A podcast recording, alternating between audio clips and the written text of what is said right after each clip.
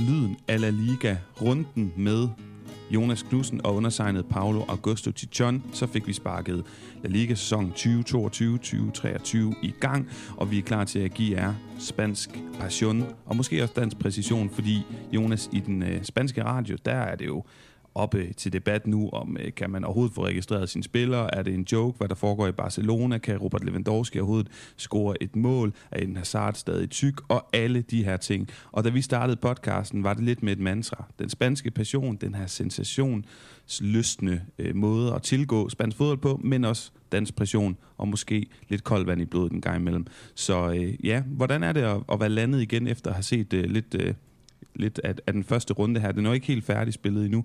Kan du godt sådan øh, komme op i det der røde felt, som de spanske fodboldjournalister godt kan lide at, at bevæge sig i, eller er du også sådan lidt mere koldvand i blodet? Ja, måske ikke lige på de, øh, de emner, du nævner der. Altså, øh, om Hazard er tyk, det, det synes jeg, vi fik en indikation på, at han, han ikke er. Øh, om Lewandowski kan score et mål, det fik vi en indikation på, at han, han ikke kan, men, øh, men må ikke, at øh, han nok skal få, få scoret mindst et mål den her sæson, øh, vores, vores kære Polak.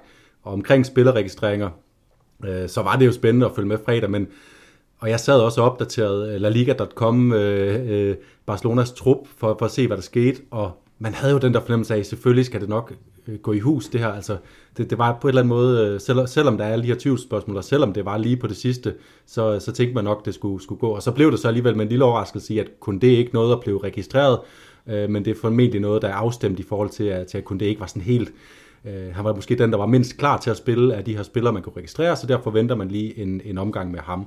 Men øh, rent ud på det, jeg har set af spansk fodbold den her weekend, så er min, øh, er min passion faktisk rådet direkte fra, fra, fra 0 i løbet af sommeren til 100 øh, efter den her weekend, fordi der har været nogle sjove kampe. Jeg er fuldstændig enig. 0 til 100. Og så skal vi huske omkring det her med transfers. Puede pasar det todo. Altså alt kan ske indtil 31. august. Noget er også sket, Jonas. Noget er sket. Transfermarkedet øh, ruller øh, selvfølgelig aktivt. Det skal siges min, og jeg tror også din klare fornemmelse er, at der kommer til at ske mange ting. Måske ikke i de større klubber, der er de fleste store ting sket, men mange af midter- og, og bundklubberne, de kommer altså til både at, ja, desværre blive... Øh, der, der bliver hvad hedder sådan noget, begået rovdrift på dem, men jeg tror helt sikkert også, at øh, de kommer til at handle meget mere, både internt, men også andre steder. Men kan du ikke lige give os det hurtige overblik over, hvad der egentlig sket, siden vi snakkede sammen sidst? Hvad er det for nogle transfers, vi måske ikke har bidt mærke i, men som vi lige skal huske at holde øje med? Ja, og, øh, og noget af det første, der kan vi netop uh, tage fat i, i Almeria, som, uh, som vi ved er et af de steder, der, der har meldt ud, at der kommer til at ske nogle udskiftninger i truppen øh, inden øh, transfervinduet lukker, og, øh, og de hentede jo også øh, i, i sidste uge faktisk Fernando Pacheco, en, øh, den øh, altid stabile og gode målmand, som har, har stået en lang årrække for, for Alaves, som, som øh, er egentlig deres største profil, synes jeg. Øh, det er så et problem for ham, at øh, Fernando Martinez han øh, stod sådan en god kamp mod, mod Real Madrid søndag aften, så, så han skal kæmpe for sin plads der. Så har også Almeria hentet Leo Baptistao øh, tilbage til La Liga, øh, tidligere Atletico og Rayo og Espanyol angriber, som de henter fra Santos, 29 år gammel nu, formentlig for at gøre klar til, øh, til det her salg, som, øh, som der bliver forventet med Umar Sadik, som, øh, som også gjorde sig bemærket mod, mod Real Madrid på, på alle mulige måder. Øhm, så har øh, Real Valladolid hentet en, øh, lidt en darling af programmet her, Miki, Miki Malsa fra, fra Levante, som, øh, som som faldt lidt ud i, øh, i Glemsland sidste sæson for Levante, men måske, øh, måske kan få en øh, revival her i, i Valladolid. Og så har Valencia fået endelig færdiggjort den her lejeaftale med Nico Gonzalez i Barcelona, som så også forlængede sin aftale med Barcelona, og altså uden nogen, nogen købsklausul eller noget. Så det er en enkelt sæson, Valencia får og nyde godt af, godt af ham til deres midtbane. En god signing af Valencia, synes jeg. Og så har øh, Mark Batra, apropos det her med at skulle kunne registrere spillere, så har Real Betis også været det de hold, der, der har lidt problemer med det. Så derfor så har de afskibet øh, Mark Batra til Trabzonsborg, så, øh, så ham kan man få se på dansk grund her i løbet af den her uge, når, når han skal, skal til parken for at spille mod, mod FCK med, med, med de tyrkiske mestre. Øh, og så har vi Real, som vi har ventet på, som vi Real-fans har ventet på hele sommeren, fået fået, fået lånt uh, Giovanni Lo Celso igen i, i Tottenham, og, og, og det er jo en, sådan en transfer, vi vidste ville ske, øh, men som vi alligevel har, har imødeset, øh, øh fordi at han var så stor en figur for Villarreal sidste sæson. Øh, den største transfer for os at se sådan, øh, ud af La Liga, eller i La Liga i det hele taget, den, der, den forgangne uge, det har så dog trods alt været øh, Daniel Vaz, som tog øh, skiftet fra Atletico Madrid, top 10 klub i Europa, hjem til øh, Brøndby IF, hvor han allerede fik øh, debut øh, søndag aften mod, øh, ja, ja, det har jeg ikke lyst til at snakke så meget om, øh, som, som OB-fan var det ikke sjovt at se hans debut, men øh, som, øh, som La Liga-kondensør, der kender hans kvaliteter, så så man lige præcis det, man øh, kender fra Daniel Vass, en virkelig god spiller, og Paulo, vi har også besluttet, at, at det ligesom skal være øh, Daniel Vass aftryk på spansk fodbold, øh, i spansk fodbold har, har været så stort, at vi også lige sådan vil, vil bruge et par minutter, på minutter, øh, et par minutter nu her på lige sådan og, øh, og runde, hvad er det egentlig, Daniel Vass har, har haft for en karriere i La Liga, fordi den har jo været fin. Den har været fremragende. Den har været fuldstændig fremragende. Jeg tror øh, mange, som jeg, jeg tænker de fleste af vores lytter, de har fulgt hans øh, færden i spansk fodbold, men har man ikke sådan en, en, en god fornemmelse for, hvad det er, han har bedrevet i spansk fodbold, så er det kæmpe, kæmpe stort. Lad os starte med Celta-perioden, hvor han jo var fremragende. Han kom i forbindelse med Krondeli, var der og sådan skulle lidt jeg, jeg har lyst til at sige, træde i hans fodspor og se, okay, kan det, kan det blive til noget med dansker i Celta? Og efterfølgende er det jo øh, desværre ikke blevet lige så godt, som, som både Grundeli og især Vask gjorde det. Han var så god, jeg husker ham tydeligt, blandt andet i de her, øh, var det Europa League, var det nogle kvartfinaler, semifinaler mod Manchester United. Og så har jeg sådan en specifik øh, oplevelse med ham på Bernabeu, hvor han spiller Copa del Rey 16-17 sæsonen, er med til at slå Real Madrid ud, var en pestilens for det her publikum på Bernabeu, og det siger altså noget om en spillers format og kvalitet, hvis man sådan man kunne fornemme på lægterne på Bernabeu, hvor trætte de var af den her blonde dansker, som bare var irriterende dygtig, klog. Han var også sådan, øh, øh, ja, lidt irriterende, fordi at han, han spillede, øh, hvad, hvad skal vi sige, ja, også klogt, men på den lidt irriterende måde, begik mange professionelle frisparker. Når han havde bolden, var han bare altid fornuftig. En spiller, vi skal huske at påklistre det her markat, den her etikette med at være polyvalente altid. Han har jo både spillet højre angriber, midtbane, højre midtbane, både centralt, defensivt, offensivt, højre bak. Og så, Jonas, vil jeg også lige nævne, at jeg var i Valencia den sommer, lige de dage inden hans skifte blev offentliggjort, og jeg kunne simpelthen fornemme i, i, den, i den valencianske presse, blandt de fans, jeg mødte og spurgte ind til det, det her, det var kæmpestort. Det var meget større, end vi forstod på det tidspunkt i Danmark, at Valencia skulle købe ham her. Der var mange Valencianos, mange Che-fans, som bare glædte sig helt vildt, for de vidste godt, her får du en sindssygt dygtig, bundrutineret, toppræsterende ligespiller ind. Ja, og det, og det er netop også det, der gør, at vi, øh, at vi tillader os at bruge noget tid på at snakke om øh, Daniel Vasses øh, aftryk i La Liga. Det er, han, han, han slog igennem i Celta, overraskede mig lidt ved at kunne, at kunne leve op til, til Michael Krondelis aftryk, som i den grad var stort i, i Celta Vigo. En fantastisk spiller der. Daniel Vass gjorde det med fantastiske mål, og bare godt spil, og en, og en, og en fast mand, som så oven i købet også tog skridtet til en øh, større øh, spansk klub. Vi skal huske, dengang var Valencia øh, også ejet af Meriton, men der var nogle andre, øh, der var stadig nogle bedre fornemmelser omkring, øh, omkring Valencia dengang. Og det, som jeg bemærker sådan, er hans eftermæle hos, hos de spanske øh, dem der, de spanske sportsjournalister og fodboldeksperter, det er det her med, at han stort set aldrig har misset en kamp, og da han skiftede til Valencia, øh, der var jeg sikker på, okay, nu får han en lidt mere perifær rolle. Han skal ind og tage sine minutter forskellige steder på banen. Det gjorde han også, men han har bare næsten spillet hver gang, også i Valencia. Han var helt vildt vigtig i Valencia. Sindssygt vigtig. Jeg husker særligt den her sæson af det 18-19, hvor de vinder Copa del Rey mod Barcelona. Altså, fantastisk dygtig, selvskreven i, i, i Once de Gala i den her periode. En sindssygt dygtig spiller, som, og i Spanien siger man det her med siempre cumple. Han, han, han udfyldt altid sin rolle, og til, ja, hvis ikke UG kryds lange, han spillede altid 8 ud af 10, lad mig sige det på den måde. Sindssygt dygtig, kunne øh, også byde ind med mål, når det var, kunne spille på de her flere forskellige positioner.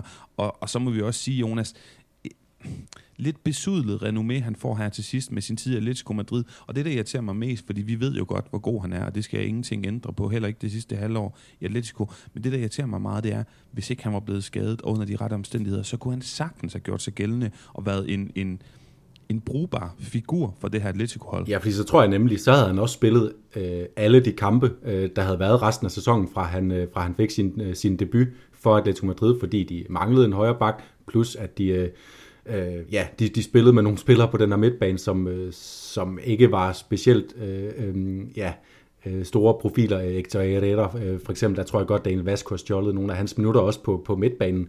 Øh, så altså, det, er, det er vildt imponerende, og, og det hører også bare med, at Øh, hvis vi lige sådan skal gennemgå tallene, det er altså mand, der har spillet 225 La Liga-kampe. Han har scoret mål i La Liga, øh, 16 styks. Han har scoret mål i Copa del Rey, han har scoret mål i Europa League, han har scoret øh, sågar også et mål i Champions League for Valencia. Han har spillet, som du sagde, altså ifølge Transfermarkt, så har han spillet 145 kampe på midtbanen, 137 på højre bak, og så resten fordelt på, på, forskellige, på forskellige steder, men altid været en, en faktor, både med sin sin sådan gode pasning og, øh, og sit overblik, sin indlæg, sin, øh, sin skudforsøg, og så også det her, som du nævnte fra, fra Banabeu, sit øh, hårde ager i arbejde, som også bare gør, at han var en, øh, en så populær skikkelse i Valencia, hvor man især i den periode her, de sidste, hvor, hvor Daniel Vaz været der, øh, har været der, primært har sat, øh, sat pris på spillere, som har, øh, som har taget opgaven seriøst og har kæmpet for, for trøjen, hvilket har været sådan lidt, lidt op og ned med, med, med Valencia-spillere i den periode.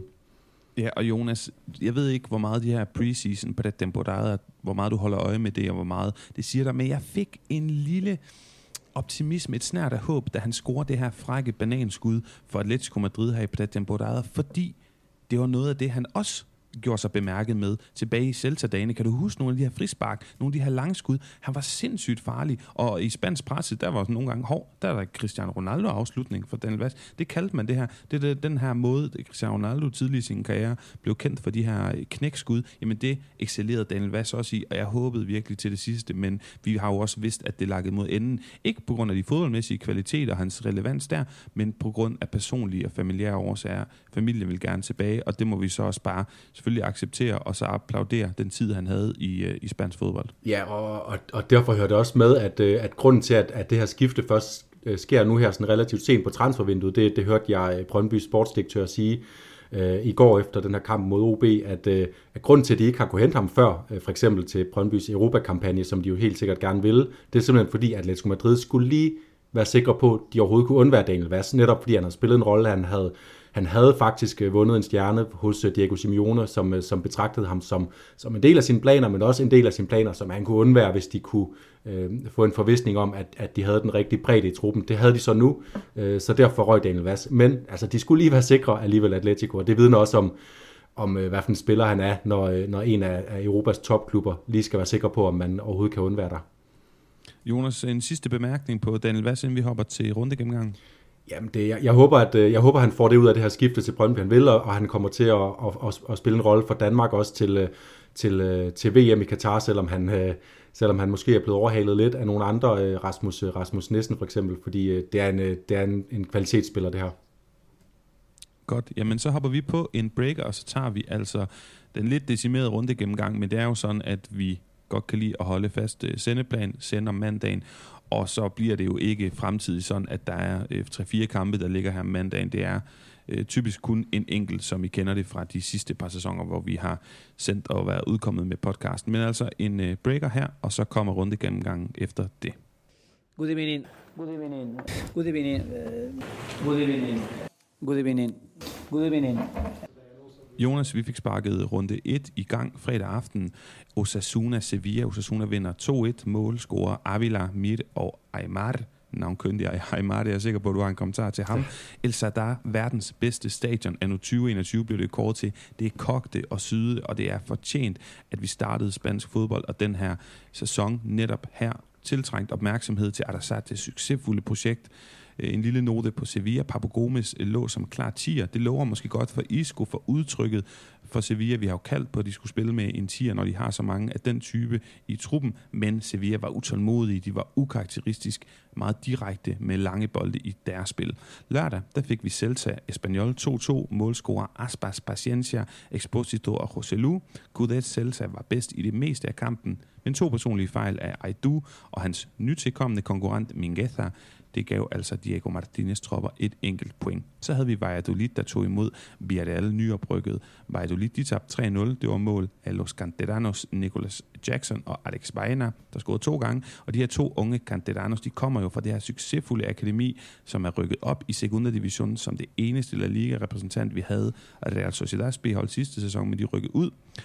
Og det er altså de her øh, to, Nicolas Jackson og Alex Baena, der sikrede Los Groguets tre point nyoprykket Pusella, som vi snakkede om, øh, som havde Sadio Asenjo på målet. Han er tilbage der, hvor det hele startede for ham.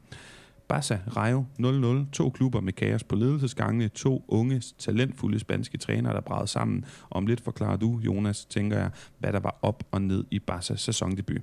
Søndag der fik vi Cadiz, der tog imod Real Sociedad. De tabte 1-0. Det var Kubo, som scorede. Han fik altså en ideel start på livet i sin fjerde klub i La Liga, da han blev matchvinder for Alguacils tropper, som var meget mere overlegne end resultatet viser. Valencia, de vandt også 1-0 som Ladeal. Det gjorde de mod Girona. Det var Soler, der scorede på straffe, og Mestalla, der fejrer Centenario stadionet her til foråret. De fik i hvert fald en god start på kampagnen. Jeg tænker, Valencia-fans og klubben generelt er sådan lidt forsigtigt optimistiske, for det har haft en fin start på sommeren og sæsonen, mens omvendt kongen af oprykninger til La Liga, Mitchell, han tabte spinkelt. Almeria, nyoprykket, de tog imod Real Madrid, de tabte 2-1 efter at være kommet foran på mål af Ramazani, men Lucas Vazquez og David Alaba, de øh, scorede og ja, gennemførte det her remontada, som de forsvarende mester altså starter sæsonen med, ligesom de sluttede med en masse remontadas på det her navnkyndige Powerhouse Stadium. Og mandag har vi Atletico Club Mallorca, der har en lille pointe. El Vasco Aguirre mod nytilkommende El Vasco Valverde. Jeg er så glad for, at han endelig er tilbage i spansk fodbold, og jeg glæder mig meget til at se, hvad han kan gøre med det her Atletico klubhold. Getafe Atletico, Madrilenes Derby får vi også senere i dag. Ruben Reyes er ny sportsdirektør. Han kommer fra Oviedo, altså i Getafe, er en ny sportsdirektør. Han har handlet super flot ind.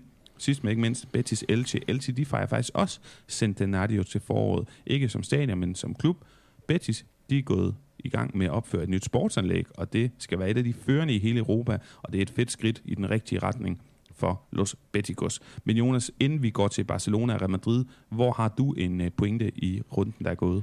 Øh, jamen, jeg synes lidt, du fik, øh, fik uh, talt op, som om Celta Vigo var sådan klart det bedste hold mod Espanyol hele kampen, men, men ender med at smide det væk. Jeg synes, jeg så første halvleg af den her kamp, og der synes jeg faktisk, at Espanyol får lavet øh, rigtig mange fine ting. De har, har, meget, de har meget boldbesiddelse oppe på uh, Celtas uh, banehalvdel, men øh, som vi også snakkede om i vores øh, sæsonoptakt, manglede lige det sidste. Det var kun Sergi der det så ud til at kunne komme fra. Han var også øh, tæt på med et fint forsøg, øh, men, øh, men, men, men det var lige, lige den, jeg havde. Og så selvfølgelig synes jeg, at den måde, Real får startet deres, øh, deres kampagne på, det, er, det taler jo lige ind i min, øh, i min øh, tiltro til dem, som, øh, som det hold, der kommer til at løbe med fjerdepladsen den her sæson. Og så oven i købet, at det er øh, spillerne fra andet geled, Nicolas Jackson, som vi har set spændende ting fra tidligere, Øh, og så Alex Baena, som tog, øh, tog lidt mig med, med bukserne nede, øh, med nogle fantastiske mål. Øh, det lover godt. Det er selvfølgelig svært at sige. Altså det kan være, at det er Valladolid, det lige er et af de oprykkerhold, der lige skal bruge et par kampe på at, at komme ordentligt i gang, og det derfor måske sker på en lidt øh, billig baggrund. Men uanset hvad, at starte med en 3-0 sejr på udebane i en La Liga-sæson, det, det køber man gerne som et, et afsæt til at, at skabe noget stort i en sæson prøv lige, inden vi går til de to store hold, der har spillet i runden, der er gået, så prøv lige at sætte et par ord på det her. Det er en ny sæson. I Spanien, der drager man allerede forhastede konklusioner. Jeg kan også være skyldig i det, det kan du garanteret også. Men prøv at sætte et par ord på, hvordan du, vi har først snakket om den her sådan lidt øh, fodboldværktøjskasse, vi har, når vi snakker og analyserer fodbold. Hvad er det for nogle, nogle hvad er det for noget værktøj, du hiver frem, når du skal kigge på de første par runder her indledningsvis? Fordi man vil jo gerne tænke, at tingene er repræsentative for, hvordan sæsonen går, men vi har jo tit set, hvordan nogle hold starter med buller og brag og falder, og andre hold omvendt. Hvordan tænker du sådan hele den her sæson start generelt? Jamen, det det, jeg kigger på, når jeg ser kampe i første, og for den sags skyld også anden og tredje runde i, øh, i, øh, i ikke kun La Liga, men i, i fodbold generelt selvfølgelig mest, øh, mest, mest La Liga, det, det er simpelthen, hvad, hvad er det for nogle beslutninger, trænerne øh, Øh, træffer, fordi øh, øh, det, det er så nogle ting, jeg, jeg noterer mig, som jeg holder, holder øje med løbende resten af sæsonen. Altså for eksempel er det jo oplagt, at vi kommer til at snakke om Carlo Ancelottis dispositioner omkring hans startopstilling, hvor han, øh, hvor han lidt øh, laver et modsvar på noget af den kritik, han modtog sidste sæson for ikke at bruge sin trup. Øh, og så kigger jeg på for eksempel, hvem, øh, øh hvad for nogle beslutninger bliver truffet i løbet af kampene Andreas Christensen bliver skiftet ud, mens Araujo bliver rykket ind, og noget, også noget, vi kommer til at snakke om. Øh, står han så, øh, er det så fordi Araujo står foran Andreas Christensen? Øh, og sådan, sådan nogle tendenser i, i spillers... Øh, øh, i, i spillers præstationer. Også nogle af dem, der får chancen her i, i første runde, men måske ikke, øh, ikke kommer til at blive, øh, blive faste mand det næste stykke tid. For eksempel de to, vi snakkede om her fra, fra Villarreal, men også en ja, Aymar, som, øh, som jo er, er i Osasuna, som jo er midtbanespiller, så vidt jeg ved. Øh, offensiv midtbanespiller, men startede ind som angriber i stedet for Ante Budimir. Øh, hvad, hvad skal vi få? Ham vil jeg jo så holde øje med nu, fordi han kommer ind, scorer et mål, og... Øh, og, og, og bliver en, en faktor for Osasuna. Så det er, det er sådan mere tendenser, øh, og, og jeg synes ikke, man kan drage nogen øh, konklusioner. Jeg, jeg, siger, jeg, jeg, jeg begynder for eksempel ikke at sige, at nu er Real Valladolid øh, nedrykningskandidater, fordi de starter med at blive, øh, at blive øh, kørt, øh, kørt over på hjemmebane. Altså det er, det er mere sådan ting i, ting i spillet og beslutninger fra, fra trænerne, jeg, jeg sådan holder øje med. Jeg er helt enig. De, de bliver det ikke at tabe 3-0. Det har de været alle dage, og det, det kommer de nok til at være. ja. Altså nedrykningskandidater. Men Jonas er meget enig. Vi har jo set øh, et helt håndgribeligt, konkret eksempel, da Ancelotti i sidste sæson starter øh, med både Hazard og Bale, som de startende angriber, der skal flankere Benzema, og så senere viste sig at blive, ja, i hvert fald Vinicius, og så en blanding af Valverde, Rodrigo og Asensio, lidt mere om de tre på højre kanten senere. Så ja, fuldt enig, og lad os øh, holde hinanden op på og prøve at samle trådene, når der er spillet en 5-6 runder, for at se nogle øh, flere tendenser i tingene, for det siger jo sig selv, der kan være mange ting indover, transfers, øh, der ikke er, altså både spillere, der ikke er kommet endnu, eller ikke er smuttet endnu, skader, træner, der lige skal se sit materiale an i kompetitive øh, kampe osv. Men Jonas, lad os så hoppe til det. Jeg synes, vi skal starte med Barcelona øh, mod Rayo kamp nu lørdag aften. Øh, og vi kan jo starte med at sige, at det var et ungt, håbefuldt trænersalent, som havde sat sit hold rigtig flot op, øh, blandt andet med et modigt højt pres i perioder. Det viste de på Camp Nou, trods en masse tumult i klubben. Og jeg snakker selvfølgelig ikke om Xavi og Barcelona, men om Andoni Iraola og Rayo Vallecano. De fortjener selvfølgelig ros, inden vi begynder at snakke Barcelona. Hvad synes du om deres præstation i den her kamp? Jamen, jeg synes, øh, jeg synes den, var, den var fuldstændig fremragende, og jeg, jeg bed især mærke til, at øh, øh, at den her, den her midtstopper, du med, med Cartena og, og Lejeune, de var fuldstændig fremragende. De, øh, de stod imod, og de stod øh, rigtigt, og de fik dirigeret med deres hold øh, på en måde, øh, øh, så der bare var en, en tryghed i holdet, og det så vi øh, så blandt andet også ved, at, øh, at øh, Cissé og, øh, og, øh, og Oscar Trejo, de fik i perioder ro på bolden, og fik, øh, fik holdt Barcelona øh, sådan lidt, øh, lidt fra, fra ilden, og noget, det, det er noget, som er utrolig undervurderet i at skulle lave en præstation på kamp nu. Det er det her med at kunne få sine egne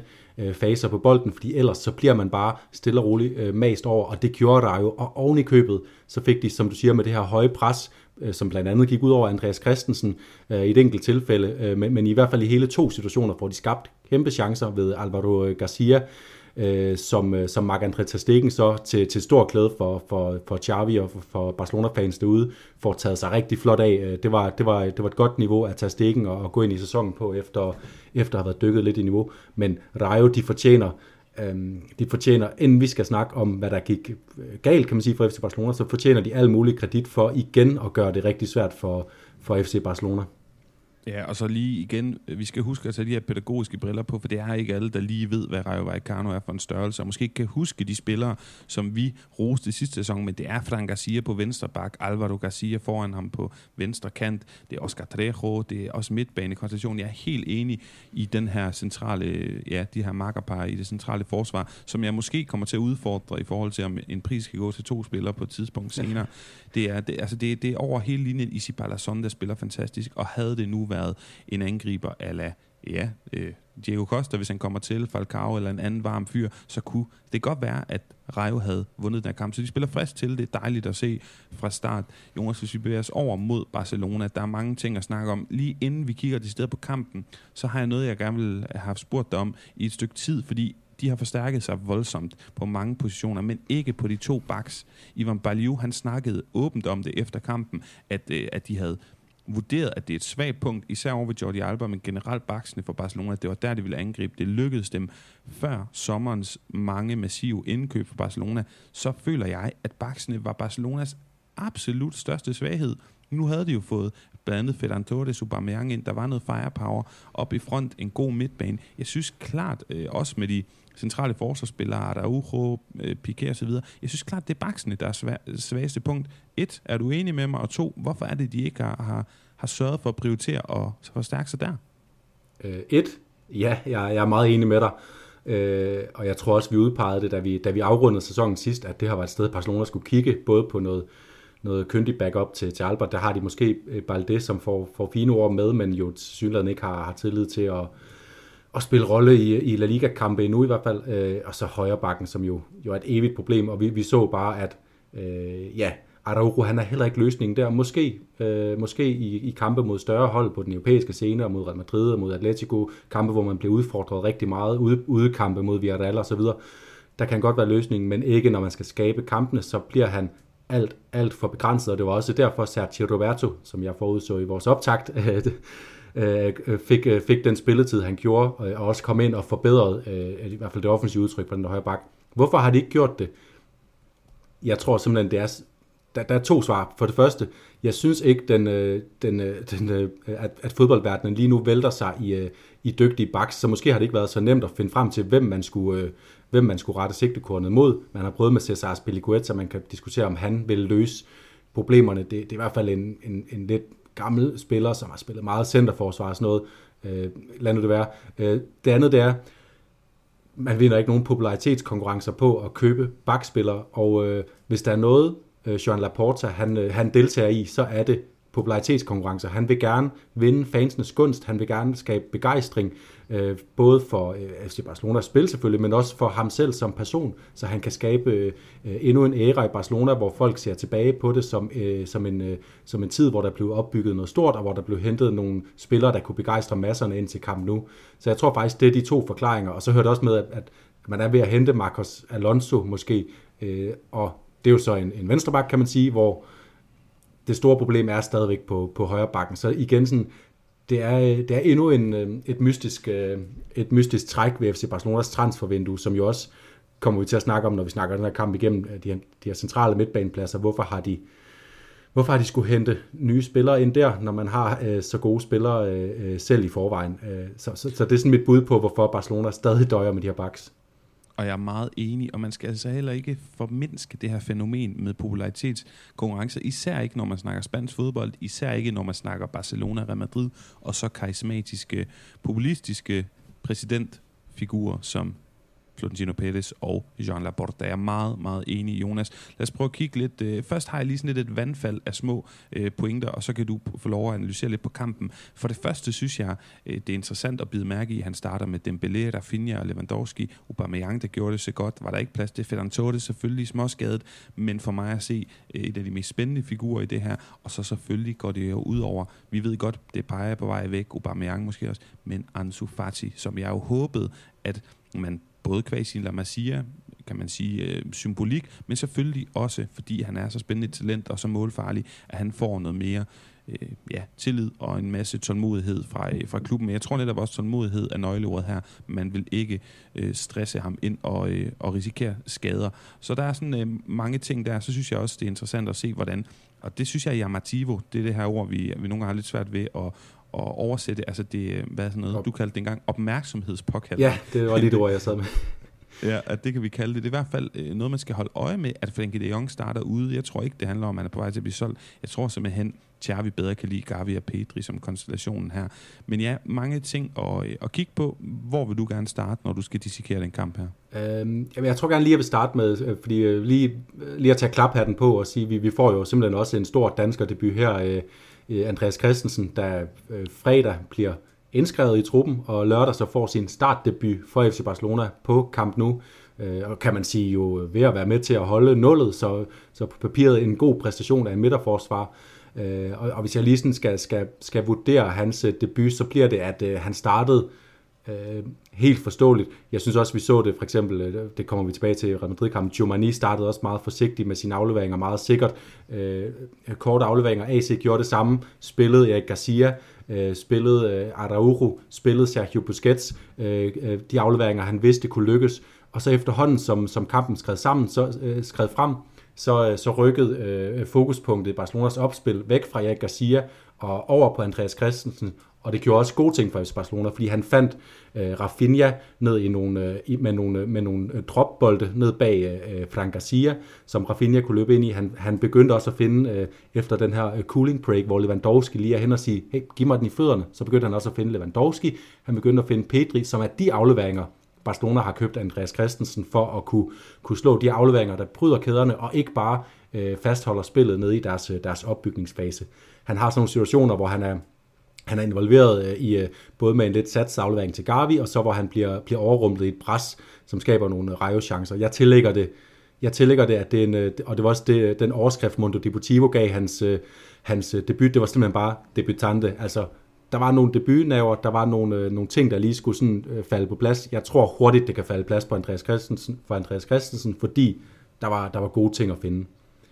Min bekymring blandt andet med FC Barcelona, det er jo de her skader. Jeg var lidt inde på det sidste sæson. Det kan godt være, at jeg står alene med det, men AC er skadesbladet, Piqué har problemer, Araujo på midtbanen, så vi Pedri går ud. Heldigvis virker det ikke til at være alvorligt, men stadig væk bekymrende øh, op foran Usman Dembélé. Han er jo lavet af glasben. Og det taler måske lidt ind, hvis jeg skal tage det et skridt videre i det her med kontinuitet og at sætte ekipo, altså at være, lave et hold. Og forskellen, og det er måske lidt for opportunistisk, men nu, nu, nu drager jeg, eller laver den her sammenligning.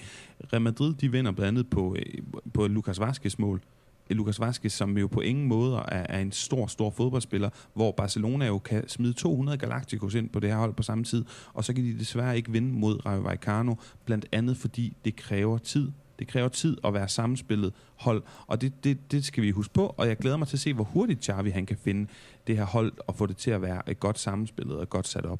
Ja, fordi, øh, og det, det var med, jeg synes, at der var nogle gode takter, altså FC Barcelona var faktisk Øh, Øh, de har mange faser i spillet, hvor de dominerer, øh, som vi kender dem, og hvor de faktisk også får sat både, øh, både Rafinha og Usman Dembélé op. Der er også bare det problem, Usman Dembélé, synes jeg, starter kampen fint, friskt, energisk, øh, udfordrer godt, og så stille og roligt, som kampen skrider frem, så falder han ind i sine gamle vaner, dårlige beslutninger, øh, øh, simpelthen situationer, hvor han ikke får taget en beslutning, inden han har taget et, et langt træk, som han så ikke forfølger, og så løber det ud i sandet for ham.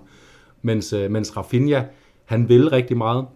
Han kommer også frem til, til mange halve chancer, men jeg synes, han virker stadigvæk sådan lidt, øh, lidt ro i det, og, og du har også der hørt Peter Arnhold sige i den, øh, den podcast, du lavede med, med ham, med brasilianer-eksperten øh, øh, øh fra, fra Presserbold, at øh, Rafinha har spillet i Leeds, hvor han måske har kunne løbe, løbe kontra, løbe ned i, i dybe rum i, øh, i Premier League, hvor, øh, hvor, hvor han kunne blive sendt afsted. Her der skulle han ind og finde rummene nogle andre steder, og det døde han altså noget med, synes jeg. Der mangler han, Øh, øh, der mangler han lige sådan de sidste, den sidste ekvilibrisme i sit spil for at kunne, øh, for at kunne gøre sig helt farlig som, øh, og, og, og begynde at, at stræbe efter det niveau, som vi så fra, fra, fra, fra landsmanden Vinicius øh, øh, søndag aften for, for Real Madrid. Så, så det synes jeg var, øh, det var en udfordring for Barcelona.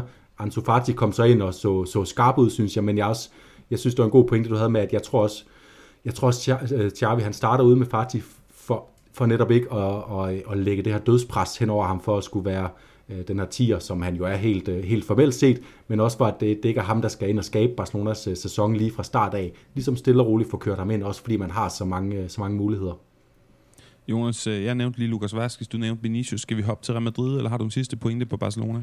Ja, jeg, jeg har faktisk en, en, en rimelig stor pointe, synes jeg, og det er, hvis vi igen vender tilbage til, til Barcelonas ageren med det her, øh, kunne indskrive spillere, købe spillere, mens man er i gang med at fryse andre spillere ud, så, så synes jeg, at den her, det er igen, det er Martivo, lad os bruge det ord igen, at, øh, at Frankie de Jong kommer ind i den her kamp og styrer alt fra FC Barcelona. Han spiller fremragende den øh, halve time, eller hvor meget det nu er, han kommer ind. Han tager fat i bolden, driver den forbi øh, det første pres, simpelthen øh, egenhændigt, og så spiller han den, øh, spiller han den flot op til, til øh, sætter Barcelonas øh, offensivspiller i gang, mens øh, øh, Cassier kommer ind og ligner lidt en elefant i en glasbutik retfærdigvis, det er Cassiers debut, det er ikke de Jongs debut, øh, så selvfølgelig har de Jong bedre vilkår, men det, det, det virker for mig stadig helt skørt, at man prøver at fryse de Jong ud, mens man har øh, hentet Cassier ind, som jo så øh, optager nogle af de lønkroner, som man skal frigive de Jong for. Det, det virker for mig helt skørt, fordi Frankie de Jong er en, for mig at se, bedre fodboldspiller, meget mere fremtid i ham. Øh, så ja, det, det var lige den sidste øh, øh kraftige pointe fra den, øh, øh, fra den kamp. Meget enig. Jonas øh, Xavi, en sidste, et sidste spørgsmålstegn, jeg vil øh, sætte på FC Barcelona. Han er jo ikke særlig erfaren og rutineret på det niveau. Det skal vi bare huske på. Det synes jeg, man glemmer. Det er lidt som om, at det her Barcelona-projekt, det er så spændende nu, og jeg er enig i, det er sindssygt spændende. Mange talenter, det ser spændende ud, og det skal nok blive godt. Det er jeg helt overbevist om på længere sigt. Men skikkelsen derude, han er relativt uerfaren, og det skal vi bare huske på. Og modsat ham, hvis vi går over til Real Madrid, eller vil du lige have en pointe her? Ja, jeg kommer lige i tanke om, fordi nu, nu øh, vi, vi glemmer lige at fornævne, Sergio Busquets får jo et rødt kort i den her kamp, øh, og det får mig så også til at spørge, hvem er, hvem er så mere uundværlig i Barcelonas trup end øh, Frankie de Jong, når, de skal, når Xavi skal sætte opstillingen til næste kamp, fordi det vi har fået at vide, det er Kessier, han skal ikke spille sekser, det kan Frankie de Jong. Vi så, hvordan han, han førte bolden frem i den her kamp, er det så Andreas Christensen, der skal ind og være sekser for FC Barcelona? Hvad er det, der kommer til at ske? Hvad skal Xavi gøre øh, næste kamp? Altså det, og det kan igen øh, pege pilen i retning af det her den her gerne. hvorfor skal Frankie de Jong ud, når, han, øh, når man står for en kamp, hvor han måske øh, ja, er den, en af de vigtigste prikker på, på holdkortet? Ja, og svaret bliver nok bosniske Milan Pjanic. Hvis det bliver det, så bliver det i hvert fald Yamativo, og så ja. snakker vi selvfølgelig om det næste gang, Jonas. Men fra en, en, en spændende fremtid, som selvfølgelig er usikker hos FC Barcelona, til en ikke så spændende og spektakulær, men bundrutineret og rimelig driftssikker øh, fremtid og også nutid i Real Madrid, som jo så vinder, laver det her remontada mod Almeria. Ancelotti han sagde på pressemødet inden øh, kampen, at der vil komme mange flere rotationer i år, og så ser vi det jo i den her kamp, Tchouameni og Rüdiger, øh, de virker jo også som større trusler i den her trup end Isco, Marcelo og Bale, der ikke havde så meget at byde ind med i sidste sæson. Men hvem kommer egentlig til at true den her efterhånden lidt fasttømrede startelver mest, Jonas? Jamen, øh, og og dømme ud på, på Ancelottis dispositioner i løbet af kampen, så er det jo måske i virkeligheden øh, øh, overraskende nok for mig øh, Casemiro, der skal til at, at kigge sig lidt over skulderen, fordi, øh, fordi at da, da, da man vil have Modric ind, så øh, i stedet for for eksempel at skifte øh, Kammervengar ud og sætte Kroos ned på sekseren, eller skifte Kroos ud med Modric simpelthen, så skifter... Øh, øh, øh, ja, nu, nu mistede jeg lige tråd, hvad var min pointe? Det var, at... Øh, øh, at Jumani, måske en... at, at, at, at det ikke er Jumani, der ryger som den første.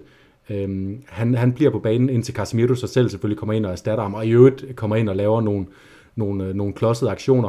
Og jeg synes, Chumani, som jeg, som jeg lige nævnte kort i, i forbindelse med, med min gennemgang af AC's præstation, så startede han også øh, sådan relativt forsigtigt, men jeg synes, der var faktisk nogle tendenser, at han spiller, får spillet nogle gode bolde øh, øh, frem i banen og, og virker sikker på bolden, har en god tilstedeværelse inde på, øh, på midten, også i de faser, hvor Almeria får spillet rigtig godt, der, der er Tjumani øh, til stede og får, får taget sig nogle, nogle problemer.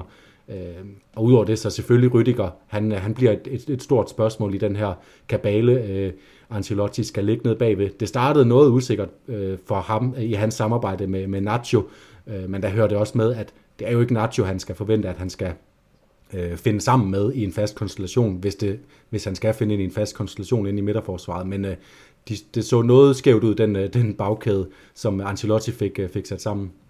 Ja, og på Nacho, jeg, jeg synes stadig, det er lidt mærkeligt. Jeg kan godt forstå fidusen hos øh, Rydiger og købe ham ind. Jeg synes stadigvæk, han ser lidt stor ud i sine bevægelser. Ikke sikker på, at han egner sig så godt til spansk fodbold. Og så sagde jeg jo sidste sæson, og det holder jeg ved, at på mange punkter synes jeg, Nacho er hvis ikke verdens bedste, så en af verdens bedste tredjevalg på, på, på det centrale forsvar. Han er der altid, han præsterer altid godt, han er aldrig skadet, han kan også spille bakpositioner. Men lad os nu se med det puslespil, og apropos puslespil, Jonas, den her midtbanekonstellation, min, min OCD, som jeg ikke har diagnostiseret, men måske godt kunne tro, jeg har en gang imellem, jeg kan ikke forstå, øh, hvordan vi ligger den her kapale, fordi der er ikke nogen tvivl om, Casemiro, Kroos og Modric er de tre startende, når det virkelig gælder, men nu er der altså fuldgod erstatning med Tchouameni, Kammervengar, vi så, og så altså også Valverde, der måske mere tiltænkt den her højrekantsposition, og så altså Ceballos. Kan du ikke helt simpelt, hvis jeg beder dig om at sige, de tre erfarne midtbanekriger her, hvem falder, i hvilken rækkefølge falder de, og det er jo ikke sikkert, at de gør det i løbet af efteråret, men i løbet af de kommende sæsoner. Hvem ryger først ud? Modric er ældst, Casemiro er yngst, Kroos er måske den sløjeste af de tre sidste sæson. Hvor ser du puslespillet? Uh, jamen, uh, spurgte du mig efter 20 minutter af kampen i går, så vil jeg sige, at uh, Kroos han stille og roligt var, var på vej ud, men så skete der et eller andet med, uh, med, med tyskeren. Han spillede sig virkelig op, og synes jeg spiller uh, fra minut 20 og frem en, en fremragende kamp. Uh, med, øh, med nogle af de der fantastiske skruede indlæg, som finder Benzema for eksempel til, til en hovedstødschance, øh, styret spillet. Han laver også sin fejl, øh, og jeg tror, jeg tror stadigvæk, at det er Kroos, der står, der står først for. Jeg tror, det er Kammervenga, øh, Kammervenga, der banker mest på, og det gør han til, til netop Kroos' øh, position, som er øh, øh, at dække øh, en, en ret stor del af banen, og for Kammervengas vedkommende også en større del af banen, end, end Kroos gør, og på en mere dynamisk måde. Øhm, så, så, så det er det, jeg umiddelbart tror, men, men, men som sagt, Chomani så altså virkelig god ud, og Casemiro har altså haft udfald. Han havde udfald i sidste sæson, især i, i spillet med bolden, så hvis Giovanni viser sig at være øh, sikrere til at, til at spille ud, så kunne det også godt være, være Casemiro. Modric kommer ind, synes jeg, i, ja, og af, af Modric. Han, han havde en mærkelig, ukarakteristisk øh, Øh, øh, fejlaflevering ud over sidelinjen, men, men ellers var han Modric og fremtvinger også på fantastisk vis det her frisbak. Øh, Alaba, han, øh, han smækker op i hjørnet. Øh, så, så det der, Kroos 1, Casemiro 2, øh, Modric 3, fordi han, han bare er en af, af verdens bedste midtbanespillere stadigvæk modtaget. Selvom han jo så er ældst, og jeg har ja. svært ved at se ham gøre sig gældende sådan på fast basis, i hvert fald i kommende sæson. Men den her, det kan selvfølgelig godt ja, være. det er også det, der hører med, at, at Ancelotti viser, at han har tænkt sig at rotere mere. Det kan godt være, at vi, vi slet ikke behøves at have den her diskussion i, i stor stil i løbet af den her sæson, fordi det kommer til at udfolde sig sådan meget naturligt, at de skifter lidt og spiller nogle gange, og så kan det godt være, at når den hedder øh, Manchester City i øh, Champions League semifinalen foråret, så er det stadigvæk Kroos, øh, Modric og Casemiro, hvem ved. Og Jonas, øh, vi, vi kan jo snakke om det her flotte Ramazani-mål. Oplægget synes jeg nærmest er, er helt vanvittigt undervurderet flot. Sådan lidt øh, krosagtigt er det en yderside, i hvert fald sådan en skruet bold. Og så har vi selvfølgelig øh, Lukas Vaskes, der får scoret to mål af kamp. Det ene øh, flot, og, og ja, så annulleret, så det andet mindre flot og godkendt. Alaba med det her fantastiske frispark, lige da han kommer ind. Vi kan snakke lidt mere om i koringerne.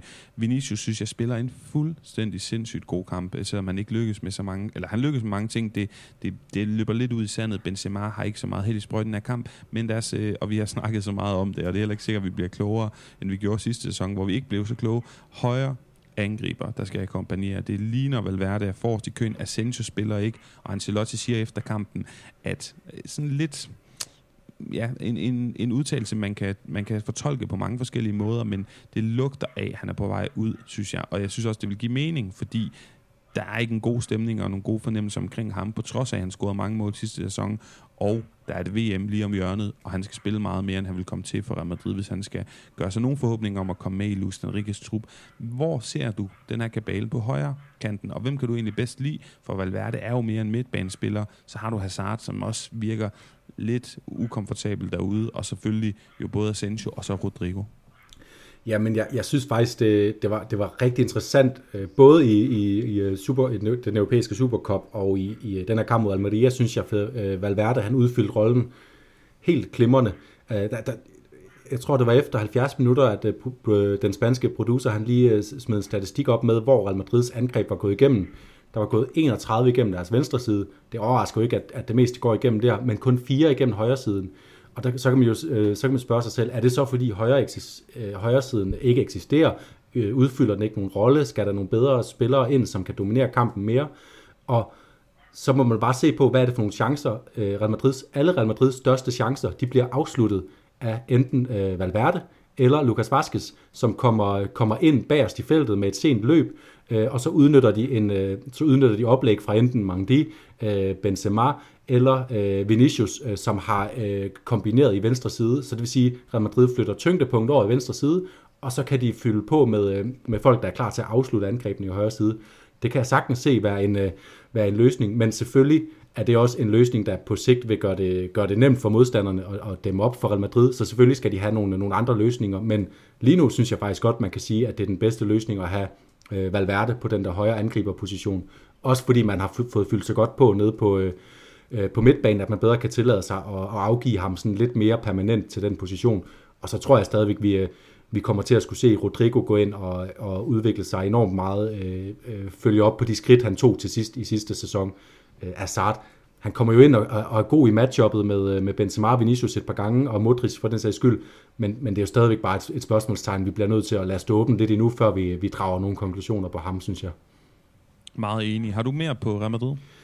Øhm, ikke lige på, på Real Madrids præstation, men, men øh, jeg må sige, det, det, er en, det er en svær debut, øh, eller svær, øh, svær start på, på sæsonen for, for mesterholdet. Jeg synes, ligesom vi sagde med Rayo, så kæmpe kado til, øh, til Almerias præstation. Altså Ramazani spiller fremragende. De har to midtbanespillere, øh, argentineren Lucas, øh, Robert, Luca Robertone og øh, hvad, hvad hedder han, e-, Eguardas, som har øh, fristet en tilværelse i Segunda Division. Han er 30 år gammel, og lige pludselig, så er der bare faser af kampen, hvor han fuldstændig styrer spillet mod Real Madrid. Det er ham, der ligger det her vanvittige oplæg til Ramazani med, med ydersiden ned i dybden.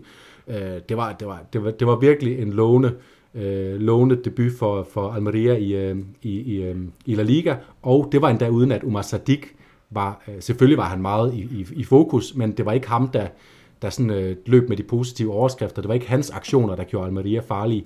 Øh, det, var, det var faktisk nogle andre. Så øh, jeg synes, det bekræfter, at Almeria bliver spændende at følge, og så bekræfter det, at Real Madrid stadigvæk er ja, Real Madrid.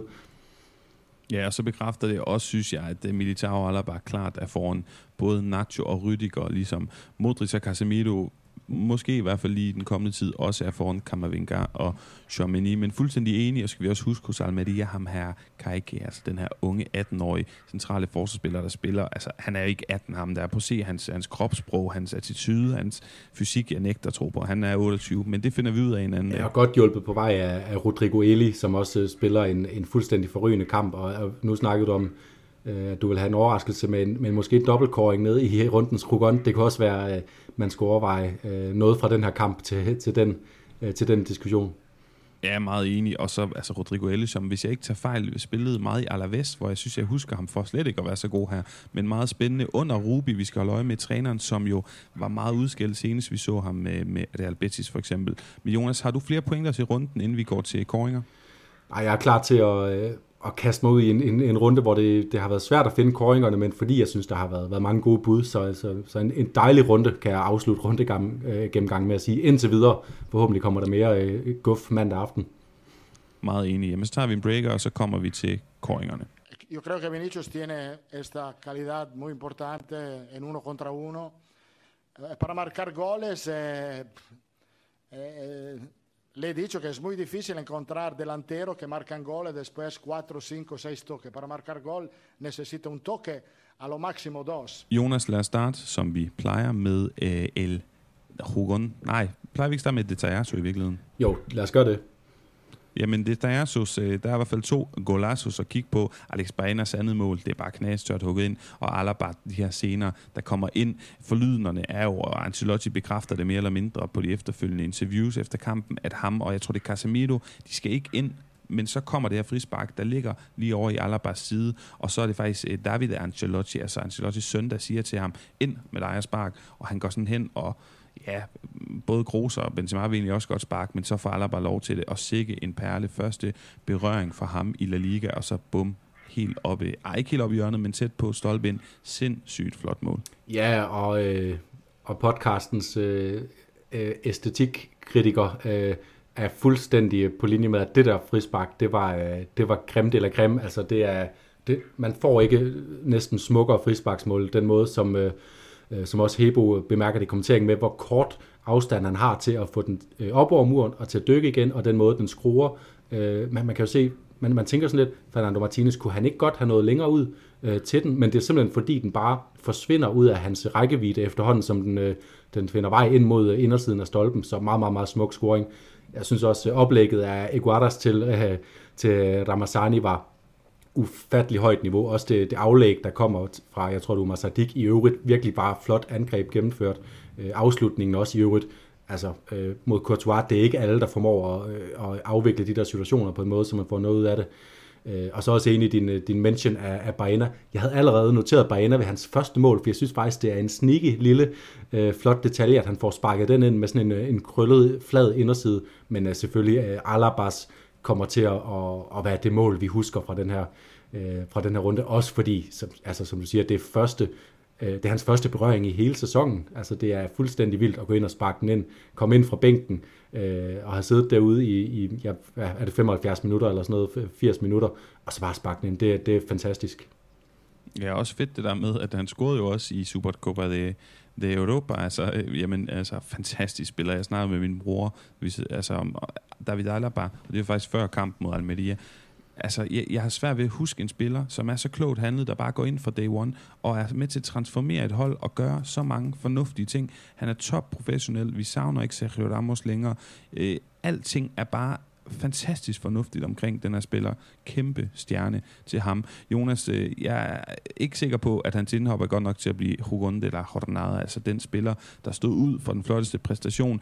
Øh, jeg nævnte Vinicius, Alex Baena er selvfølgelig også kandidat med de her to øh, flotte stikninger, han også laver ud over sine mål. Lucas Toro, Villarreal og Sevilla, de betalte faktisk her i sommeren hans frikøbsklausul, men han sagde, ellers tak, jeg bliver jo Sassuna, og jeg forlænger, og så det her Makapar, Lejeune og Cardena i øh, Rejos midterforsvar er nogle af mine bud. Hvem har du? Jamen, udover dem, du har nævnt, så, så vil jeg også fremhæve Nicolas Jackson, som jeg synes, øh, også udover det, at han får, får scoret et mål, så hele kampen, der var han bare en, øh, en, øh, en, en tilstedeværelse i Villarreals offensiv, som fik, som fik, øh, fik løsnet det øh, øh hele angrebsspillet på en måde, så Villarreal fik noget ud af deres, øh, deres boldbesiddelse, som de altid er gode til at vinde. Så, så det er også en af dem, jeg vil, vil, vil holde øje med den her sæson, selvom hans, øh, ja, hans, hans øh, tilstedeværelse kommer nok til at, til at ikke til at være så stor igen.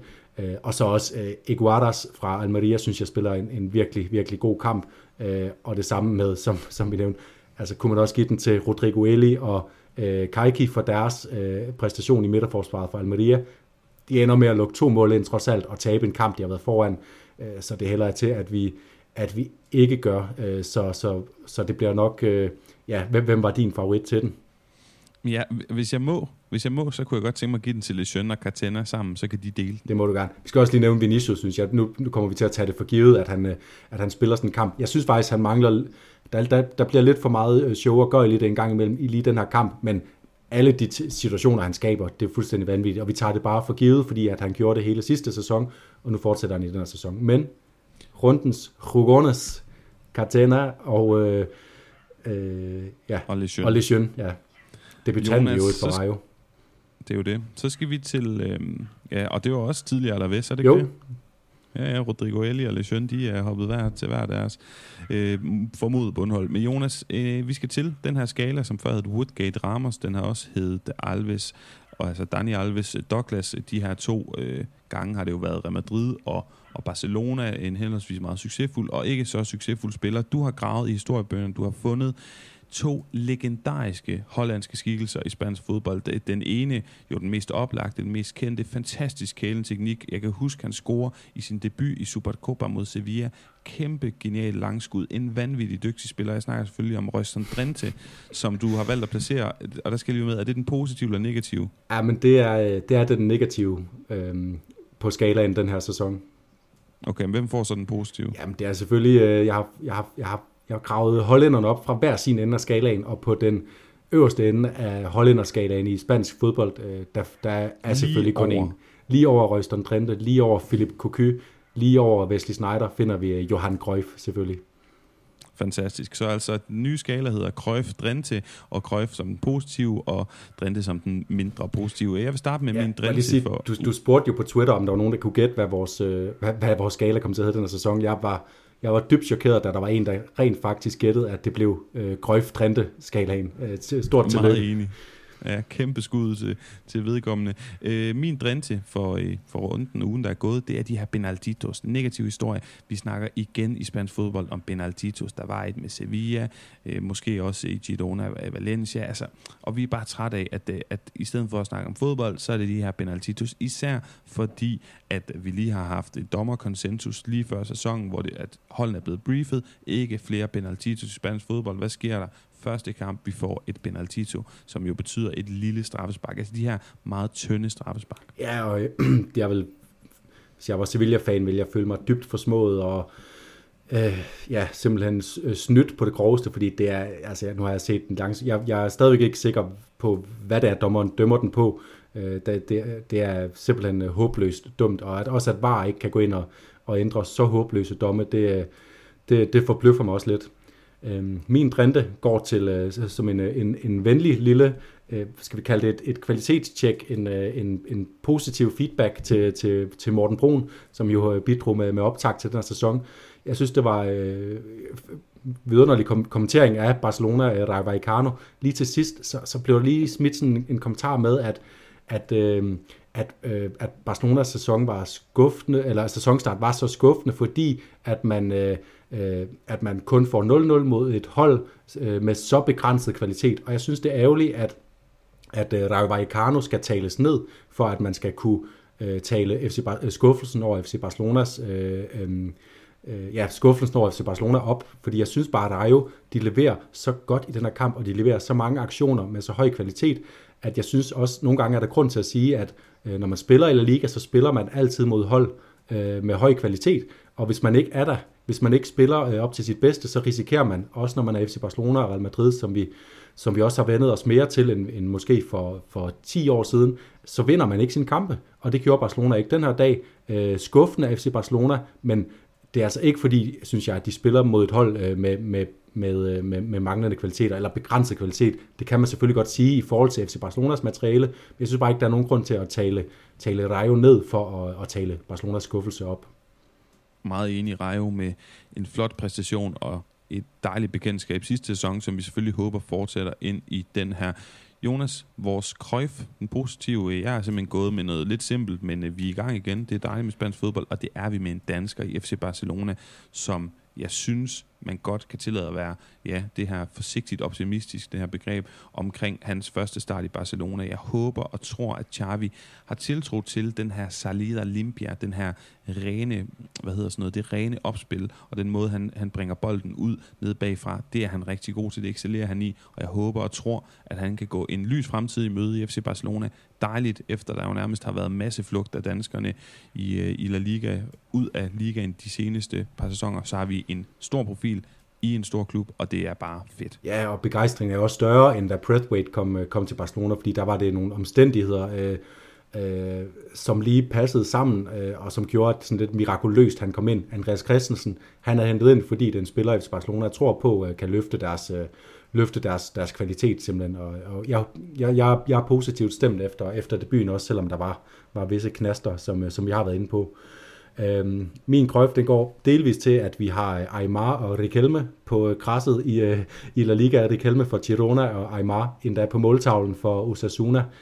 Øhm, men min, øh, min, min store øh, krøf går til, øh, i produktionen af spansk fodbold, der har nogle gange været en tendens til, at man faktisk går klip af rigtig meget af den fodbold, der bliver spillet, fordi man skal se den ene frame efter den anden af et måske, øh, måske ikke straffespark, øh, og de bliver simpelthen bare vist, mens spillet fortsætter. Så lige pludselig så kommer man tilbage, og så er der en, der er i gang med at score et mål. Øh, I Barcelona-kampen, der var et, en situation, hvor den spanske producer måske mente, at, jeg kan ikke huske, om det var Rafinha, der måske var involveret i en situation, hvor han kunne få et straffespark, og så går de over på en second frame, altså så der er to frames i, i skærmbilledet, så man kan se kampen, hvis man gerne vil det, og så kan man, så kan man vælge at se polemikken, hvis man er mere til det. Og det håber jeg bare, at jeg, jeg så det kun den ene gang i, øh, i runden, men jeg håber, det er en fast øh, ting, de har tænkt sig at køre med, fordi så får vi lov at se endnu mere, øh, øh så får vi måske lov at se 20% mere spansk fodbold øh, den her sæson jeg vil sige, Amter og Hebus kommentering, eller øh, med Almeria og Madrid, der var de da også gode til at sige, jo, ja, det er fint pointe, vi har om det her, der lige skete, men nu skal vi bare tilbage, for der var drama på. Og det er måske også en positiv ting ved runden, der er gået. Der har været så meget drama, så mange kampe i der i Vuelta, hvor det bare er gået fra angreb til angreb. Ja, det glemte jeg måske at nævne op i rundegennemgangen, men det tempo, som Almeria øh, Real Madrid blev spillet i, det var fuldt fuldstændig vanvittigt. Altså, der skete noget hele tiden, og det var næsten øh, alle 90 minutter, der bare var præget af, at, øh, at begge hold forsøgte at igangsætte ting hele tiden. Måske gjorde Almeria det også nogle gange lidt for ivrigt, hvor de skulle have taget nogle, nogle lidt længere pauser, men altså virkelig, virkelig, virkelig en, øh, en, en fornøjelse af en fodboldkamp. Enig. Meget enig. Forudsigelse til at slutte programmet af kommende runde. Sindssyge Jordanada. Celta tager imod Real Madrid. Atletico Madrid spiller mod Villarreal. Og så har vi Real Sociedad, der tager imod Barcelona. Og ved du hvad, Jonas? Jeg tror på, at to af de her tre hold, det er lidt modigt, men to af de tre hjemmebanehold, de vinder. Det vil sige, enten vinder Celta mod Real Madrid, Atletico Madrid mod Villarreal, eller La Real mod Barcelona. Det betyder jo altså minimum en af, af, ja, af de her tre formodede tophold og top 3 hold, øh, minimum en af dem, hvis ikke to, de kommer til at tabe i kommende runde. Det bliver meget, meget spændende. Jeg vil sige, jeg har faktisk mest fidus til La Real, Real Sociedad. De er virkelig godt sat op under Alguacil. Kubo fik scoret. Brais Mendes kunne man kigge på til holdet.dk, hvis man også lige skulle øh, ind omkring der. Selvfølgelig Alexander Isak også oplagt. Michael Merino spiller rigtig, rigtig godt. Men der er jo også nogen nede i forsvaret, som man kunne kigge på. En, øh, for eksempel øh, Robin Lenormand, som vi også snakkede meget om sidste sæson. Så der er et par bud. Øh, hent et par Real Sociedad-spillere, hvis I tør, og hvis I tør tro på, at Barcelona ikke vender hjem til Katalonien med tre point der. Ja, der vil jeg nævne Michael Merino som en oplagt mulighed. Han er ikke øh, så dyr, og han øh, fik vist i sidste, i sidste sæson, at han, øh, at, han, at han er god til at komme med i feltet, når, når Real Sociedad de får, får sat trykket højt på modstanderen. Øh, Øh, mine forudsigelser, de er sådan lidt andre steder i, i tabellen, og dermed også mine anbefalinger til, til holdet.dk. Øhm, Sevilla, de, øh, de fik en skuffende start på sæsonen, men nu tager de altså imod øh, Real Valladolid øh, på hjemmebane i næste runde, og Valladolid, de viste øh, mod Villarreal, at, at de måske lige skal tage nogle øh, forsigtige skridt ind i den her La Liga, før, øh, før de begynder at hente point, så jeg er ret overbevist om, at Sevilla de får, får hurtig oprejsning, og der vil jeg sige, at øh, Rafa Mir, han så altså rimelig spændstig ud, for også øh, scorede et mål, Øh, så ham kunne man godt anbefale til holdet. Måske den lille frække sats kunne være at sige, som du sagde, Papu Gomez spillede den her rene tier, at Isco kommer ind øh, til den her kamp og får sin chance. Øh, han koster kun 4 millioner. Det er et godt bud. Øhm, og så vil jeg øh, øh, sige, at øh, noget af det, jeg så i, i Real Madrid, og noget af det, som Antonio Rüdiger gjorde godt, det var altså hans sådan fysiske tilstedeværelse, altså de der dueller, han havde med Umar Sadik, det, var, der var, altså, det slog knister. Det er på en måde, som vi ikke er helt vant til at se i La Liga med to øh, virkelig fysisk stærke spillere, der bare gik til hinanden og også var ved at skade hinanden adskillige gange. Antonio Rüdiger, jeg kunne godt se, at han lidt bliver den nye Sergio Ramos, der går op og, øh, og scorer nogle mål. Han bød sig også til i, i kampen mod Almeria, så hvis man, øh, hvis man er enig i, at, øh, at Rüdiger kunne blive den nye Ramos, så er det da bare ind med ham på sit, øh, på sit holdet hold. Fantastisk, Jonas. Jamen, så tror jeg, vi er været, vi er nået til vejs ende i dag. Vi kom vidt omkring, og vi glæder os selvfølgelig til at se en masse mere spændt fodbold allerede her mandag, og så frem mod kommende weekend, hvor vi så efterfølgende er tilbage. Men for nu, så er der ikke andet at sige end tak, fordi I lyttede med, og vi lyttes ved.